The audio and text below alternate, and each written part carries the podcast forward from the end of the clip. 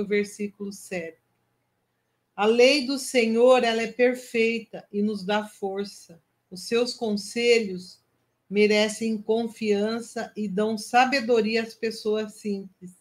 Os ensinos do Senhor são certos e alegra o coração. Os seus ensinamentos são claros e iluminam a nossa mente. O temor do Senhor é bom e dura para sempre. Os seus julgamentos são justos e sempre se baseiam na verdade. Os seus ensinos são mais preciosos do que ouro, até mesmo do que muito ouro fino. São mais doce do que o mel, mais doce até que o mel mais puro. Senhor, os seus ensinamentos dão sabedoria a mim, teu servo, e eu sou recompensado com quando lhe obedeço. Quem pode ver os seus próprios erros? Purifica-me, Senhor, das faltas que começo, cometo sem perceber. Livra-me também dos, dos pecados que cometo por vontade própria. Não permitas que eles me dominem. Assim serei uma pessoa direita e ficarei livre do grave pecado da desobediência a ti. Que as minhas palavras e os meus pensamentos sejam aceitáveis a ti, Senhor. Minha rocha, meu Deus e meu defensor.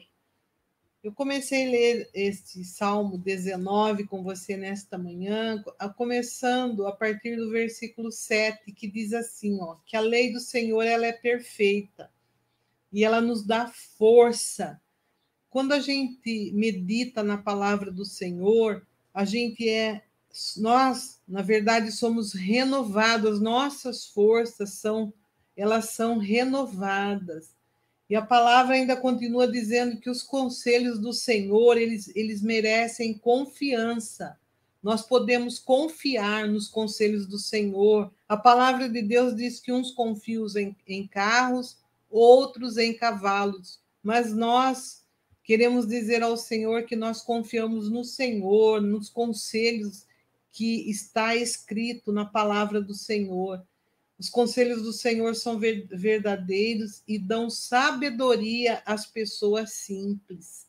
O versículo oito fala assim, os ensinos do Senhor são certos e alegra o coração.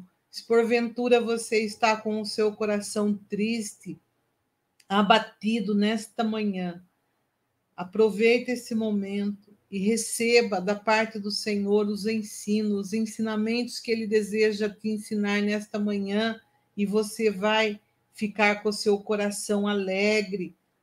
Diz aqui, ó, o versículo oito, que os ensinos do Senhor são certos e alegra o coração, que você receba essa alegria nesta manhã através dos ensinamentos da palavra de Deus. Eles são claros, muito claros, e ainda ele ilumina a nossa mente, ele traz luz na nossa mente. E o versículo nove fala que o temor do Senhor é bom e dura para sempre. Os seus julgamentos são justos e sempre se baseiam na verdade. Por isso que o trono do Senhor, a base do trono do Senhor é justiça, é verdade e retidão. E o versículo dez diz que os seus ensinos são mais preciosos do que ouro.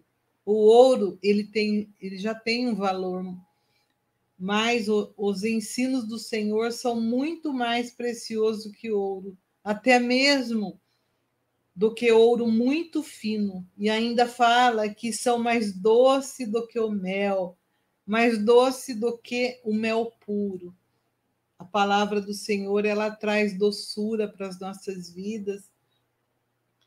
Ela tempera com, a, com aquele tempero necessário, quer seja do sal e do açúcar, ela vem temperada na medida certa. E o versículo onze, Senhor, os seus ensinamentos dão sabedoria a mim, teu servo. E eu sou recompensada quando eu obedeça os ensinamentos do Senhor, eu e você, nós somos recompensados pelo Senhor. E o versículo doze, quem pode ver os seus próprios erros? É uma pergunta que o salmista faz, quem pode ver os seus próprios erros? E vem a resposta: purifica-me, Senhor, das faltas que eu cometo sem perceber. Quantas faltas, quantos erros nós cometemos sem perceber. Mas quando a gente vai diante do Senhor e pede: Senhor, purifica o meu coração, a minha mente, desses erros que eu tenho cometido sem perceber. E o Senhor fala no versículo treze: livra-me também dos pecados que cometo por vontade própria, e não permitas que ele me domine. Assim, serei uma pessoa direita e ficarei livre do pecado grave, da desobediência a ti. E que as minhas palavras, os meus pensamentos sejam aceitáveis a ti, ó Deus, minha rocha e meu defensor. Esse salmo, ele é muito lindo, ele, ele traz alimento para nós nesta manhã, que você...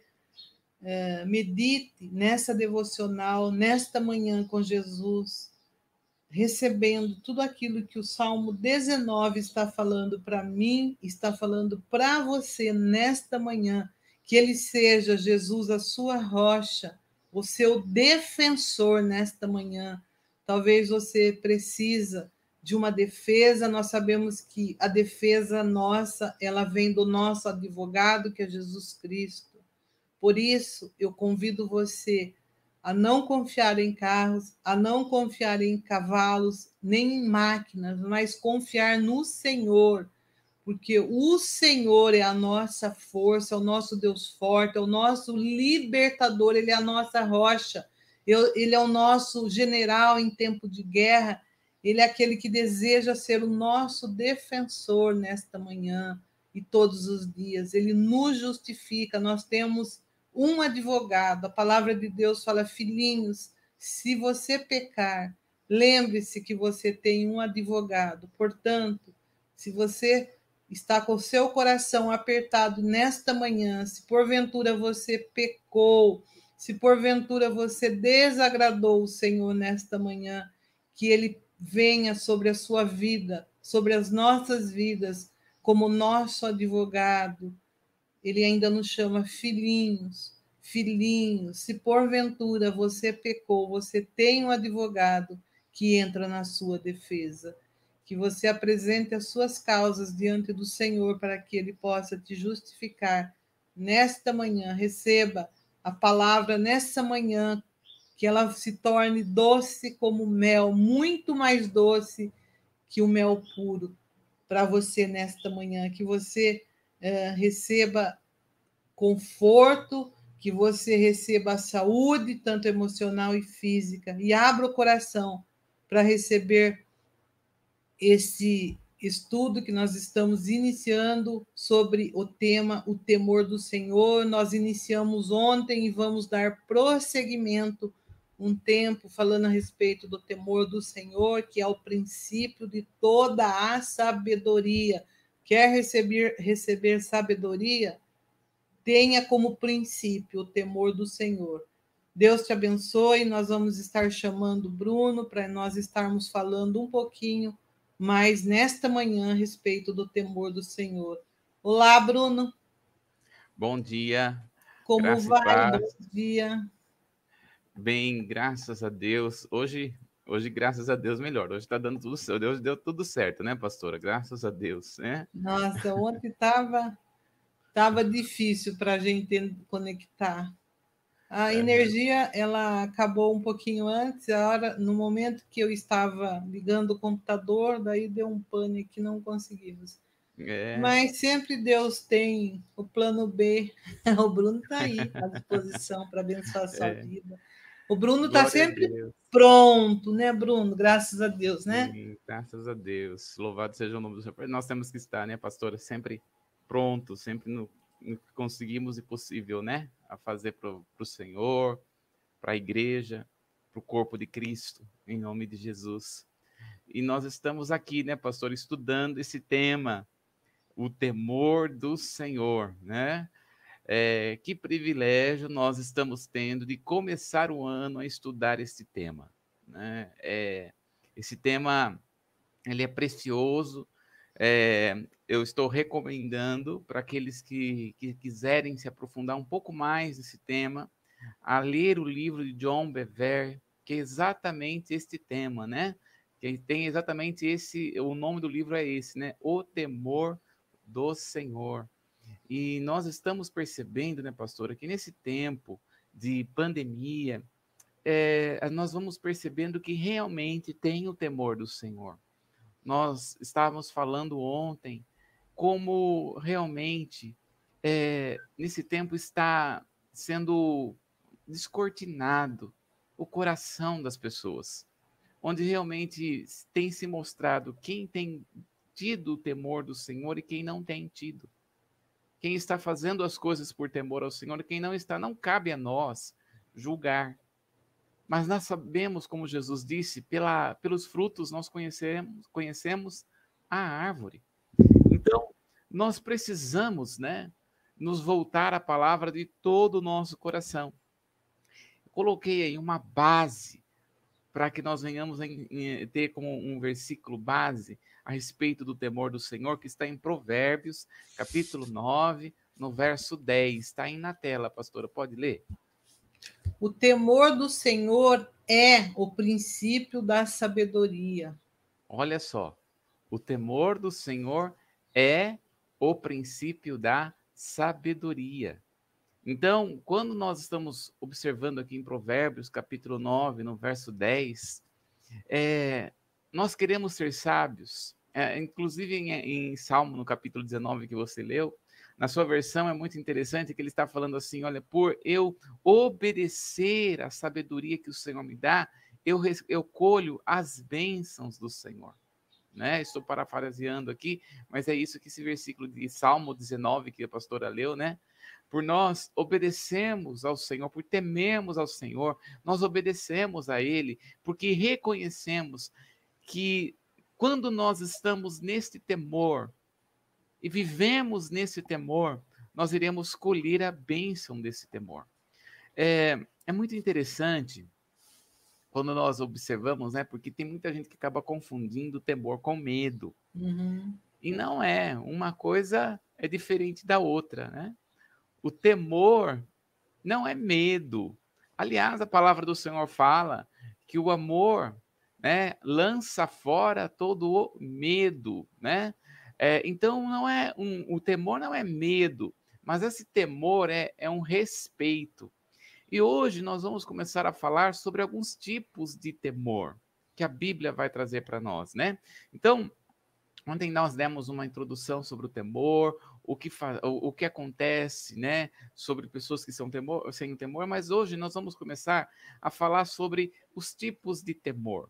A Bíblia traz para nós vários tipos de temor, nós vamos ver aqui é, pelo menos três tipos de temor que a palavra do Senhor fala. O primeiro temor que nós vamos falar é o temor culposo. Esse temor culposo realmente é o temor com medo. É uma situação onde existe penalidade por desobediência. Nós vamos ver exatamente isso em Gênesis, no capítulo dois, do verso dezenove ao verso vinte e cinco. Vamos ler lá, pastora? Gênesis, capítulo dois, do verso dezenove ao vinte e cinco. Esse aqui é o temor do medo. É por isso que nós vamos ver aqui sobre esses tipos de temor, porque o temor que é de Deus, o temor que Deus pede, não é esse medo. Então, vamos ver aqui a respeito desse medo. O que, que esse, o medo pode trazer? Uhum. Pode ler, pastor. Havendo, pois, o Senhor Deus formado da terra todo animal do campo, toda ave dos céus, os trouxe a Adão, para este ver como lhe chamaria. E tudo o que Adão chamou a toda a alma vivente, isso foi o seu nome. E Adão pôs os nomes a todo gado, aves do céu e todo animal do campo. Mas para o homem não se achava adjuntora que estivesse como diante dele. Então o Senhor Deus fez cair um sono pesado sobre Adão, e esse adormeceu, e tomou uma das suas costelas e cerrou a carne em seu lugar. E da costela que o Senhor Deus tomou do homem, formou uma mulher e trouxe a Adão. E disse, Adão, esta é agora osso dos meus ossos e carne da minha carne. Esta será chamada varoa, porquanto do varão foi tomada. Portanto, Deixará o varão, o seu pai e sua mãe, apegar-se a uma mulher e serão ambos uma só carne. E ambos estavam nus, o homem e a sua mulher, e não se envergonharam. Bom. Olha só, que coisa tremenda que nós observamos aqui, né? Adão está com uma comunhão profunda com o Senhor, né? É, não se sabe, né, se Deus se materializava, né? Mas a situação é que ele tinha uma comunhão verdadeira com o Senhor. Eu, particularmente, acredito, né, que assim como nós temos comunhão com o Senhor, que ele fala ao nosso coração e ministra ao nosso coração, é, ele tinha esse nível de comunhão e uma coisa e uma comunhão muito maior do que além dessa, né? É uma, uma, um livre... É, livre mover do Senhor ali estava acontecendo com, é, com Adão.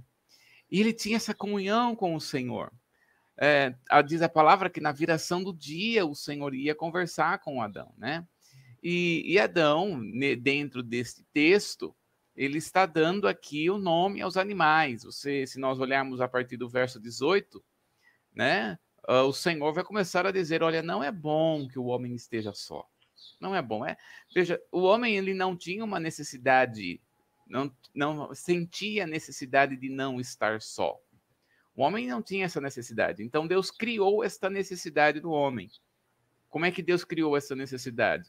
Vai lá, Adão, olha lá os animais. E Adão viu que o macaco tinha macaca, que o boi tinha vaca, que o galo não... tinha galinha, né? Adão tinha seu parzinho, né, Bruno? É... Aí ele olhou para ele mesmo e falou, e agora? É, como que vai ser? Né? Não tem ninguém. E aí então veio um profundo sono e o Senhor vai tirar e fazer, da Eva vai vir então Adão. Então é uma coisa assim realmente sobrenatural que Deus está fazendo, né? É, é, é o caso da humanidade, é o início da humanidade, então Deus fez, Deus fez isso. Eu vou até dar um, um parêntese aqui, é, que nós vamos... Nós, todo cristão, ele crê no criacionismo. É muito bom nós falarmos um pouco sobre isso. Nós cremos no criacionismo e não na teoria da evolução. Nós não cremos que o homem veio do macaco, né? Ainda assim, que se o homem viesse do macaco, quem fez o macaco? Uhum. Né? É? Então, nós cremos na teoria da criação. Que Deus criou todas as coisas. Foi Deus quem faz toda a criação, né? E, então, e ele passa a autoridade para o homem. Ele coloca essa autoridade para o homem cuidar da terra, né?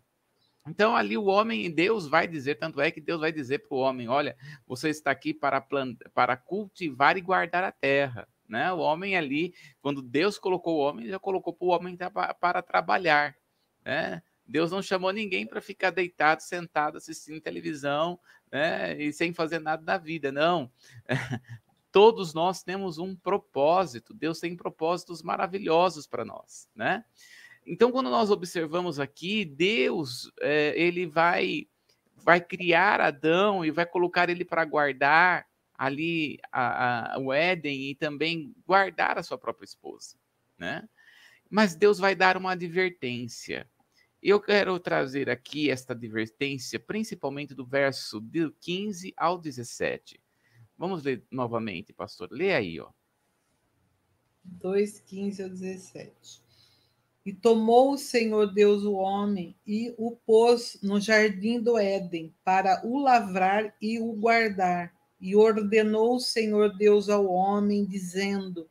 De toda árvore do jardim comerás livremente, mas da árvore da ciência do bem e do mal, dela não comerás, porque no dia em que dela comeres, certamente morrerás. Olha aí, ó. Quando nós observamos, Deus, quando coloca Adão ali no, no Éden, ele vai estar dizendo ali para o homem assim, olha... Guarda, cultive, mas tem uma coisa, olha, de toda árvore você pode comer, mas a árvore que está no meio do jardim, esta você não vai comer, porque no dia que você comer, você vai morrer. E aí a tradução, na verdade, é morrendo morrerás. Uhum. Porque Adão, ele comeu e ele morreu na hora? Não, né? Ele foi, o primeiro ponto que aconteceu foi uma morte espiritual. Um nível de comunhão que ele tinha com Deus, esse nível foi se dissipando. Aí, depois, até acontecer a morte física. O primeiro homem que morreu na, na terra foi, é, foi Abel. Ele caiu, ele morreu, foi o primeiro sangue derramado sobre, sobre a terra. Quando nós observamos aqui a palavra do Senhor, é, nós vamos ler aqui, falei, coloquei aí no PowerPoint do seis ao dez, mas eu gostaria que nós lêssemos, pastora, de Gênesis capítulo três, do um ao dez. Vamos lá, a partir do verso um, Gênesis capítulo três, do verso um ao verso dez. Ora, a serpente era mais astuta que todas as alimárias do campo que o Senhor Deus tinha feito. E essa, e esta disse à mulher: é assim que Deus disse, não comereis de toda a árvore do jardim? E disse a mulher à serpente: do fruto das árvores do jardim comeremos. Mas do fruto da árvore que está no meio do jardim, disse Deus, não comereis dele, nem nele tocareis, para que não morrais. Então a serpente disse à mulher: certamente não morrereis, porque Deus sabe que no dia em que dele, dele comerdes, se abrirão os vossos olhos, e serei como Deus, sabendo o bem e o mal. E vendo a mulher que a árvore era boa para se comer e agradável aos olhos, e a árvore desejável para dar entendimento, tomou do seu fruto e comeu, e deu também ao seu marido, e ele comeu com ela. Então foram abertos os olhos de ambos, e conheceram que estavam nus, e coseram folhas de figueira, e fizeram para si aventais. E ouviram a voz do Senhor Deus, que passeava no jardim pela viração do dia, e escondeu-se Adão e sua mulher da presença do Senhor Deus entre as árvores do jardim. E chamou o Senhor Deus a Adão, a Adão e disse-lhe: onde estás?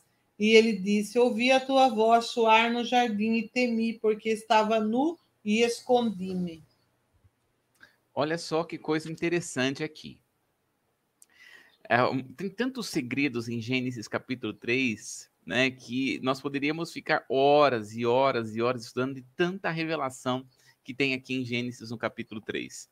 Primeiro ponto aqui que nós podemos observar é, é que a serpente mais sagaz que todos os animais selváticos, né, nós vamos ver então aqui que a primeira manifestação espiritual na terra demoníaca se deu em um certo tipo de, pelo menos uma demonstração de um, de um animal aqui. Quando nós observamos a, a, aqui a palavra, é muito interessante porque ele vai jogar algo, né? Dá uma olhadinha em Gênesis capítulo três, é, no, verso, no verso um, né? Dá uma olhadinha, só o verso um, lê para nós, pastora. Ora, a serpente era mais astuta que todas as alimárias do campo que o Senhor Deus tinha feito. E essa disse à mulher: é assim que Deus disse, não comereis de toda a árvore do jardim? Olha só, Deus disse isso? Que eles não podem comer de toda a árvore do jardim? Deus disse isso? Não. Deus disse que eles não podiam comer de uma árvore apenas, e não de uhum. todas as árvores do jardim. E nós vamos perceber que no verso dois, ela vai responder corretamente. Porém, no verso três, dá uma olhadinha aí para nós, pastora. Lê para nós. O três? Isso, três, três. Mas do fruto da árvore que está no meio do jardim, disse Deus, não comereis dele, nem nele tocareis, para que não morrais. Quando nós observamos, Deus não disse isso. Porque Deus disse, não comereis, mas não disse para não tocar. Hum. Ao contrário, eles até tinham que tocar, porque o Senhor disse a eles, olha, vocês devem guardar e lavrar a terra, devem cuidar da terra. Então, na terra ali no Éden, tem a árvore do conhecimento do bem e do mal. Então, eles tinham que ir lá regar esta árvore, tirar as folhas que caíram da árvore, mas não podiam comer, tocar, eles até tinham que tocar, mas não comer. E, então você vai perceber que Satanás percebe que há ali algo que está fora do normal, há ali que está algo que está fora do seu devido lugar. E aí então ele começa a trazer um, um, uma, uma visão para aquela mulher. Dá uma olhadinha aí no verso quatro e no verso cinco. Então a serpente disse à mulher: certamente não morrereis, porque Deus sabe que no dia em que dele comerdes, se abrirão os vossos olhos e serão como Deus, sabendo o bem e o mal. Olha aí, ó. Ele está aqui jogando um verde para colher um maduro, né? Hum, então, quando nós observamos aqui, ele está falando: ah, imagina, vocês não vão morrer. Ah, Jesus já havia, Deus, aliás, Deus já havia dito que eles iriam morrer. Né? Há uma, aqui uma morte se eles comem o fruto. Acontece que eles vão comer. E ao comer o fruto, o primeiro diagnóstico que nós vamos ver no homem está aqui no verso, é, no verso, no verso dez. Dá uma olhadinha para nós. três, dez, pastor. Olha só, eles comem o fruto do conhecimento do bem e do mal, e olha só o resultado desse comer.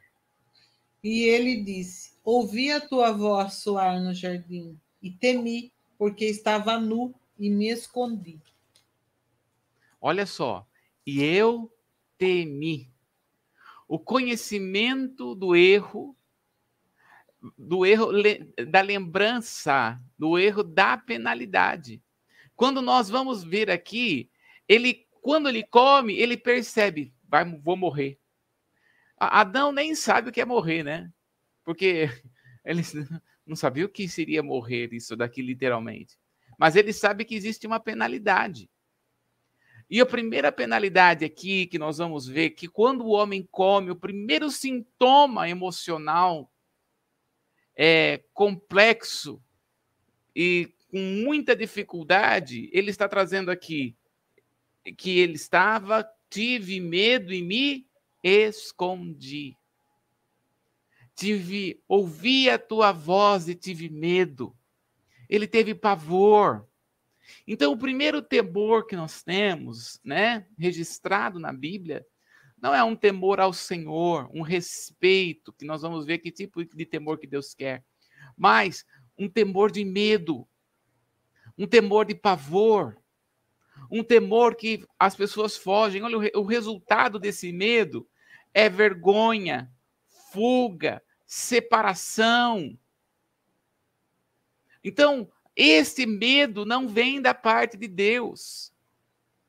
Um medo, por exemplo, das autoridades humanas, né? Romanos, no capítulo treze, vamos ler lá, pastora? Romanos, capítulo treze, no verso três. Romanos, capítulo treze, no verso três. A pastora pode ler para nós? Posso, deixa eu achar aqui. Isso. Então, olha só o que o Senhor está nos ensinando, né? Que coisa tremenda. Deus não quer que nós sejamos homens e mulheres medrosos. Isso. Pode ler. Porque os magistrados não são terror para as boas obras, mas para as más. Queres tu, pois, não temer a autoridade? Faz o bem e terá louvor dela. Olha aí, ó. Então, Romanos capítulo treze está nos ensinando a sermos obedientes às autoridades do Senhor. Aqui há uma... um ressalvo que eu quero colocar. Nós vamos ser obedientes sempre às autoridades que estão constituídas. No entanto, a partir do momento em que as autoridades que estão constituídas começam a sair fora daquilo que está escrito na palavra, nós devemos primeiramente obedecer ao Senhor e depois aos homens. Uhum. Quando esses homens saem daquilo que está de acordo com a, de acordo com a palavra, nós não mais devemos ficar debaixo dessa obediência. Agora, quando nós estamos falando dessa obediência, autoridades humanas, né, vamos dar aqui um exemplo, os ladrões e os homicidas, etcétera, eles fogem para não serem penalizados, porque têm medo, né?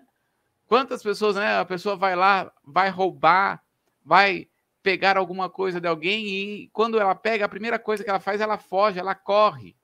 Por quê? Porque tem, tem medo da penalidade. Sabe que muitas pessoas têm esse tipo de temor de Deus. Por exemplo, tem temor, tem gente que tem temor, mas no sentido de medo, eles acabam entregando dízimo e ofertas, não é por causa da, não é por causa do Senhor e por causa do temor ao Senhor, mas acaba entregando os dízimos e ofertas, primeiramente, para que o devorador não venha tomar aquilo que é deles. Então, eles entregam os dízimos, essas pessoas entregam dízimo e oferta, porque, porque tem medo do demônio, tem medo do devorador, tem medo daquilo que pode acontecer de mal com elas. Tem pessoas que vão à igreja porque pensam que se não for à igreja, vai acontecer algo muito ruim para ela. Não é desta forma que nós devemos buscar ao Senhor. O que Na a verdade, mão vai... nós temos que ter um é. temor verdadeiro. Oi, o que a mão de falar. Deus vai pesar, né, Bruno? É. Mas você sabe que enquanto você estava lendo aqui Gênesis, se a gente parar um pouquinho para pensar, a lei que o Senhor estabeleceu aqui no aspecto legislativo, porque aqui ele cria lei no aspecto legislativo para nós, como ele fez para Adão e Eva, mas a intenção... é benefício para nós. Deus nunca faz uma coisa ou cria para nos prejudicar, mas é um benefício próprio para cada um de nós, é benefício quando a gente obedece. E quando você estava falando, eu lembrei que Deus, na sua onisciência, ele fala, por isso ele falou, ai daquele que acrescentar um ponto, uma vírgula, tirar qualquer coisa que está nas Escrituras, que, que aqui a Eva, a mulher, ela distorceu a ordem, ou a lei que foi criada como benefício para Adão e Eva naquele jardim, era benefício, era proteção, a lei para nós hoje. Ou seja, quando a gente obedece às leis, tanto aqui na Terra, é proteção, é cuidado, é zelo de Deus. Deus criou leis. Eu lembrei, a gente, às vezes, no trânsito, se está com pressa, é uma lei você não atravessar no vermelho, no amarelo. É benefício, porque a gente está correndo risco. Mesmo assim, atravessando no verde, eu lembrei, a Larissa, ela, um tempo atrás, já faz algum tempo, ela, ela passou no sinal verde, estava estava aberto para ela, mas a, a pessoa que veio do outro lado atravessou vermelho. Então, a consequência foi terrível. Foi, aconteceu um acidente. Por quê? Porque uma das partes, que foi o caso da mulher, ela não obedeceu a lei estabelecida aqui por homens aqui na Terra. Mas, às vezes, a pessoa pensa, bom, essa lei aqui é homem que colocou. Mas toda autoridade, ela foi constituída por Deus, a palavra de Deus ensina. Então, é bom a gente ficar, entender bem essa parte, a, a questão do temor em relação a a obedecermos, aqui eu entendo assim, que a lei é um benefício, ela é um, no aspecto legislativo, quando Deus criou essas leis, é pra, para proteção, zelo das nossas vidas, para que não aconteça coisa pior. E foi o que aconteceu aqui com a, com a, com a mulher, quando ela distorceu e desobedeceu. E hoje nós temos consequências terríveis por causa de um erro de uma pessoa que não, afeta, não afetou só ela, mas uma geração. É isso que a gente fala quando a gente desobedece a algo que a gente acha que vai afetar só a gente, né, Bruno? Mas atrás disso afeta uma geração. Por isso eu preciso, em nome de Jesus, me posicionar e obedecer aquilo que Deus tem para nós como... é benefício, proteção para nós, nunca é para o mal. Todas as coisas que Deus cria é para o bem, não Sim. é para o mal. Sim, é verdade. No entanto, né, voltando aqui no sentido aqui desse, dessa, desse, desse medo, né? Hum. O que, que o medo faz? É interessante, quando nós olhamos aqui, pensando, pensando a respeito do medo, que não é o temor do Senhor, mas é o temor ou medo por alguma coisa de mal que pode acontecer, né? É, Jó vai dizer o seguinte, aquilo que eu mais temia, isso me aconteceu. Hum. Então, quando nós observamos é, a palavra do Senhor, é, por exemplo, vamos estudar a respeito de Jó, e a palavra do Senhor fala que Jó, ele temia, né, um homem, né, servo, temente a Deus, uma pessoa que corretamente estava fazendo as coisas. É, no entanto, é, ele, ele ia e levava e sacrificava pelos seus próprios filhos, fazia é, o que aparentemente era correto, mas Deus vai revelar o coração dele ali. Tudo o que está acontecendo com Jó é, está revelando o próprio coração de Jó. Todo sofrimento revela o próprio coração de medo que Jó tinha. Você sabe que as pessoas, às vezes, por medo, ela toma atitudes que não deveriam tomar. Ela fala o que não deveria falar. Ela age de forma que ela não deveria agir, é, devido ao medo, né? Uhum. Então, o medo, ou ela paralisa a pessoa, o medo vai paralisar a pessoa, ou o medo vai fazer com que a pessoa tome uma atitude desesperada, o medo vai fazer com que a pessoa tome uma atitude por precipitação, por não buscar verdadeiramente ter um equilíbrio no Senhor, ser sóbrio na presença de Deus. É, quando nós estamos falando, né, de Jó, quando ele fala lá, aquilo que eu mais temia me aconteceu, né? Eu lembro quando eu era criança e eu via um cachorro, né? Eu lembro que eu fui mordido por um cachorro muito pequeno, tinha três anos de idade, e uma vizinha da, da, da minha mãe estava... A minha mãe estava na casa de uma vizinha com a minha irmã, e ela tinha um cachorro pequeno, mas sabe aquele cachorro pequeno, mas que late para todo mundo, rosna para todo mundo, é antissocial o cachorro, né? Então, é, eu lembro que eu fui até a casa dessa vizinha atrás da minha mãe, né? E da minha irmã, ou é da minha mãe e da minha irmã, mas, ou das duas, mas ela estava lá. E daí, de repente, aquele cachorro avançou em mim. Mas eu lembro várias vezes que o meu pai, ele me dizia assim, quando eu passava na frente daquela casa, né? Ele dizia assim, ó, se você tiver com medo, o cachorro sente o cheiro do medo. Então, você tem que enfrentar o cachorro. Não pode estar, assim, com medo do cachorro depois, porque eu comecei a ficar com medo do cachorro, porque ele veio e avançou em mim, né? E aí, é a mesma coisa que é com ações malignas, é a mesma coisa com situações da nossa vida. A partir do momento que você tem medo, você não tem controle sobre é, a sua mente, sobre o seu coração, você acaba não exercendo o domínio próprio, você acaba atraindo aquilo que não é bom. Tanto é que vai trazer, né? Aquilo, Jó vai trazer, aquilo que eu mais temia, é isso que me aconteceu. É, então, quando nós focalizamos no medo, nós nos dispersamos da verdadeira força que vem da parte de Deus nas nossas vidas. Dá uma olhadinha aí, pastor, em primeira Pedro, no capítulo três, no verso treze e no verso quatorze.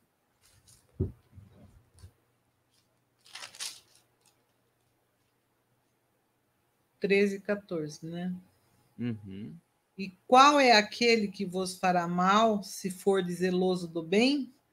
Mas também, se padecer-lhe por amor da justiça, sois bem-aventurados, e não temais com medo deles, nem vos turbeis. Olha aí, ó, que a palavra do Senhor está falando, né? Mas ainda que venhais a sofrer por causa da justiça.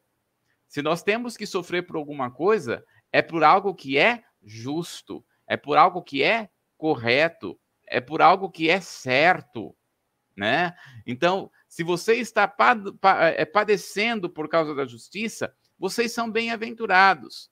E, você, e mais, ele diz assim, ó, não vos amedronteis. Então, o Senhor está dando aqui uma ordem, tanto é que nós vamos encontrar trezentas e sessenta e seis vezes na Bíblia a palavra não temas, não temas, né? É um não tema para cada dia do ano nosso aqui, né? Ainda tem o ano bissexto, então não temas, nós precisamos enfrentar. Deus deseja que, que nós venhamos a enfrentar o medo, a avançar contra o medo, porque o medo existe no nosso coração. por causa do, do fruto, do conhecimento do bem e do mal. Aquele conhecimento do bem e do mal trouxe medo. Então tem pessoas que têm medo por alguma coisa de ruim que vai acontecer e acaba fazendo ao Senhor as coisas não por reverência e temor, mas por medo.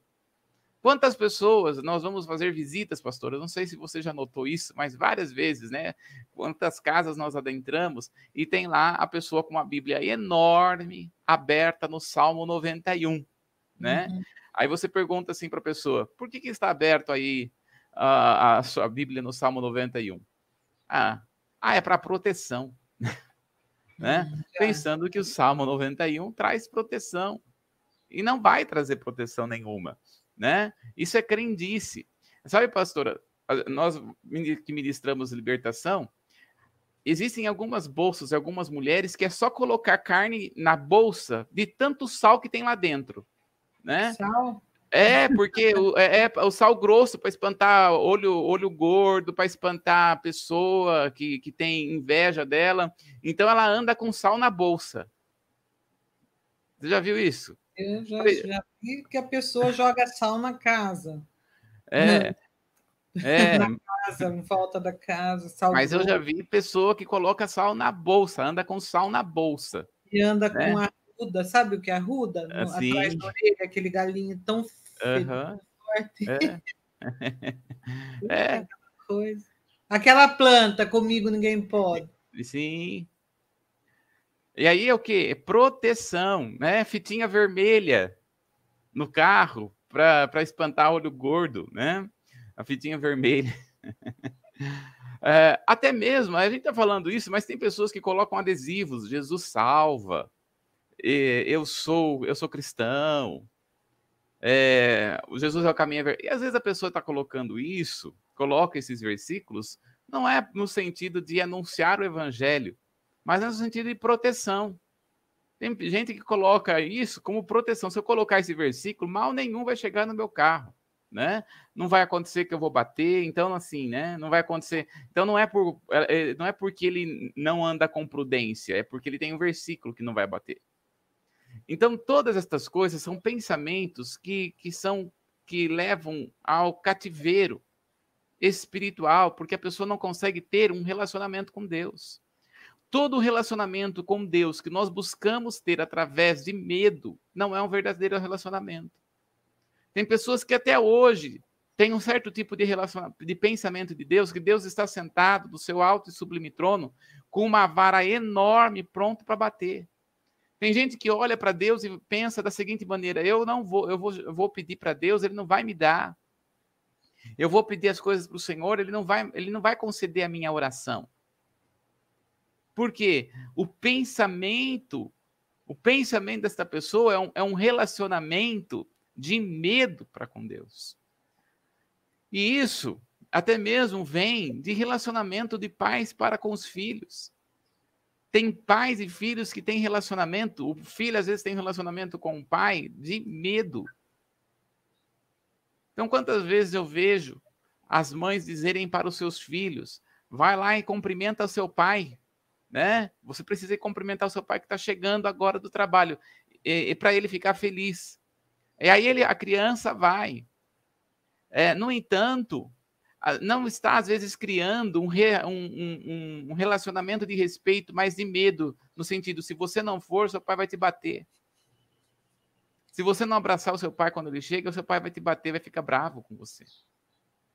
Então, o pensamento não é de um respeito, mas um pensamento, mas um pensamento de medo. Deus não deseja com que nós venhamos a ter medo. Tem pessoas que têm medo da morte, né? Viu, mas é o último inimigo a ser vencido, né? A morte. É, é. mas é. Sabe o que é, pastora? Olha o que a palavra do Senhor fala em Hebreus dois, quinze. Olha só. Que o Senhor tem para nós. Em Hebreus, capítulo dois, no verso quinze. Enquanto se diz hoje, dois? dois, quinze. Acho que eu li errado.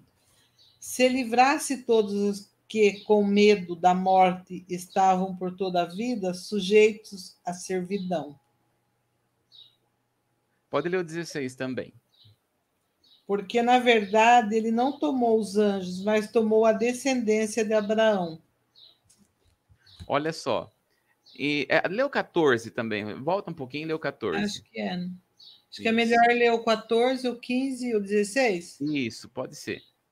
E visto como os filhos participam da carne e do sangue, também eles participou das mesmas coisas, para que pela morte aniquilasse o que tinha o império da morte, isto é, o diabo, e livrasse todos que com medo da morte estavam por toda a vida sujeitos à servidão, porque na verdade ele não tomou os anjos, mas tomou a descendência de Abraão.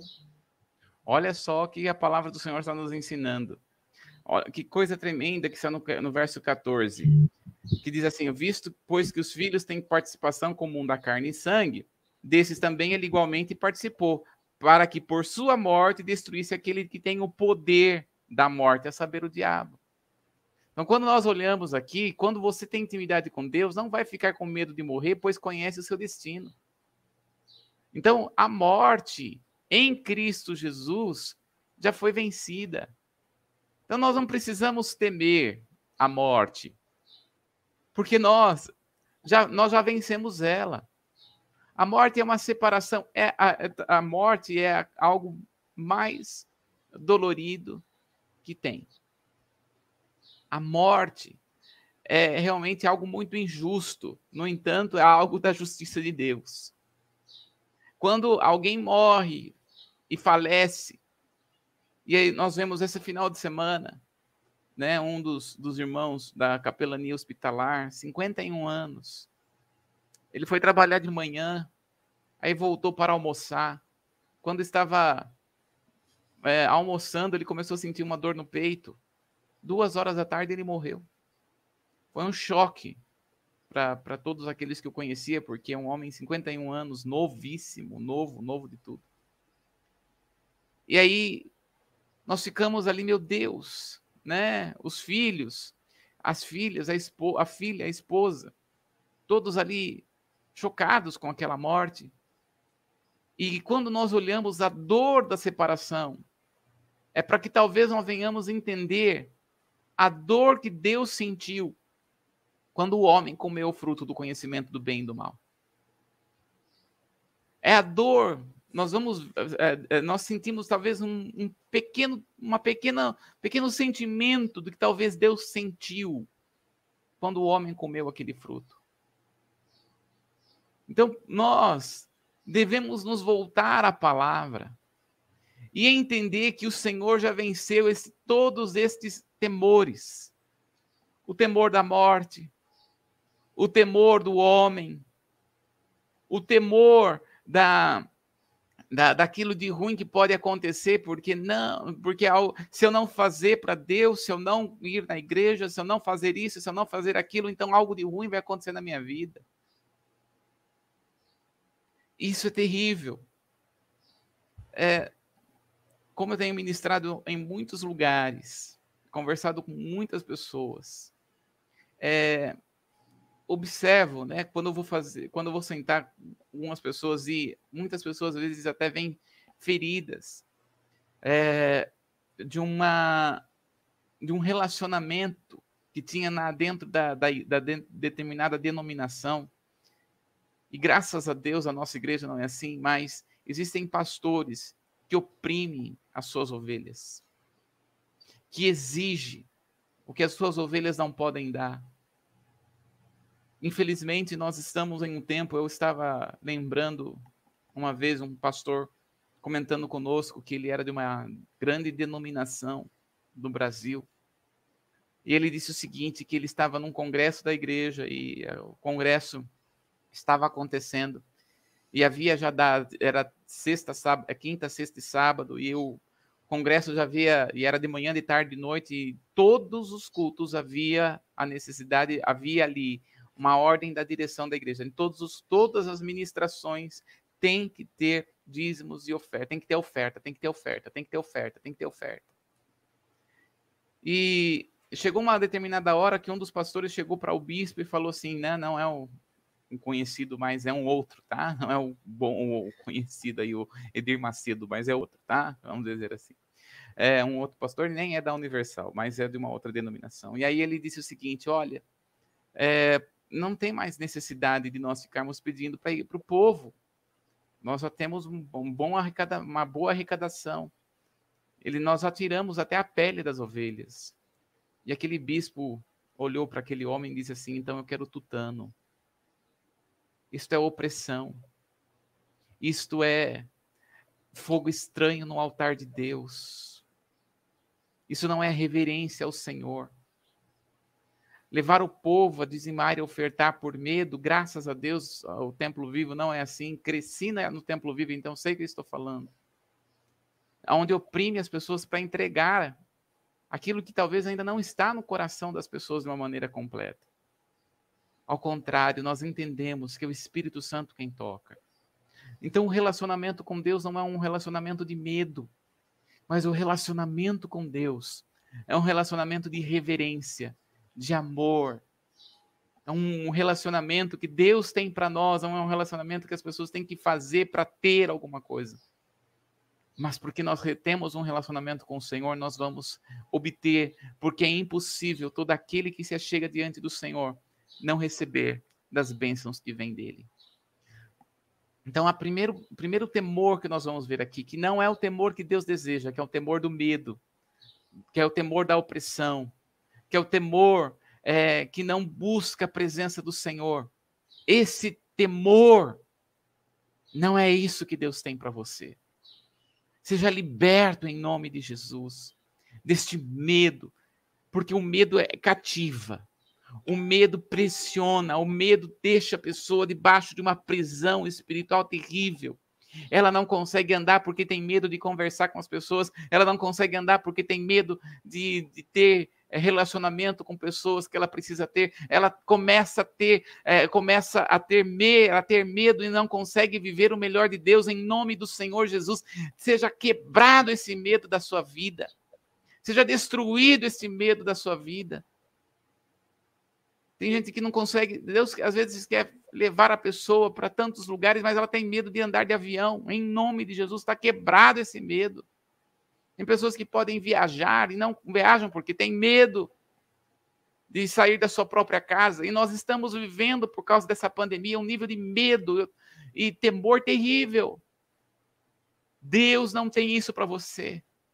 Deus não tem esse relacionamento para você. Em nome de Jesus, seja destruído este medo, para que você possa fluir em Deus, andar em Deus, conquistar em Deus, em nome de Jesus. Amém, pastor? Nós vamos Amém. Ficar aqui. Amanhã a gente está de volta. Para darmos continuidade no tema temor do Senhor, que é o princípio de toda a sabedoria. E sabe que eu estava pensando que o medo... Para o físico, as pessoas ficam com formigamento, traz diarreia, dá calafrio, dá... Como chama aquele negócio? A pessoa fica com, com azia, outro lá no estômago, até esqueci o nome, é, úlcera, né? Gastrite. Uhum. Quantos Sim. mal acontece quando a pessoa está debaixo desse demônio, que traz medo, a pessoa tem medo... em extremos, muito extremista, muito medo. E, e a palavra de Deus fala que o amor ao Senhor lança fora todo medo. Ah, que esse Deus. Medo que não vem do Senhor possa ser lançado fora das nossas vidas, em nome de Jesus. E outra, Timóteo, ele fala, né? Timóteo deixou escrito.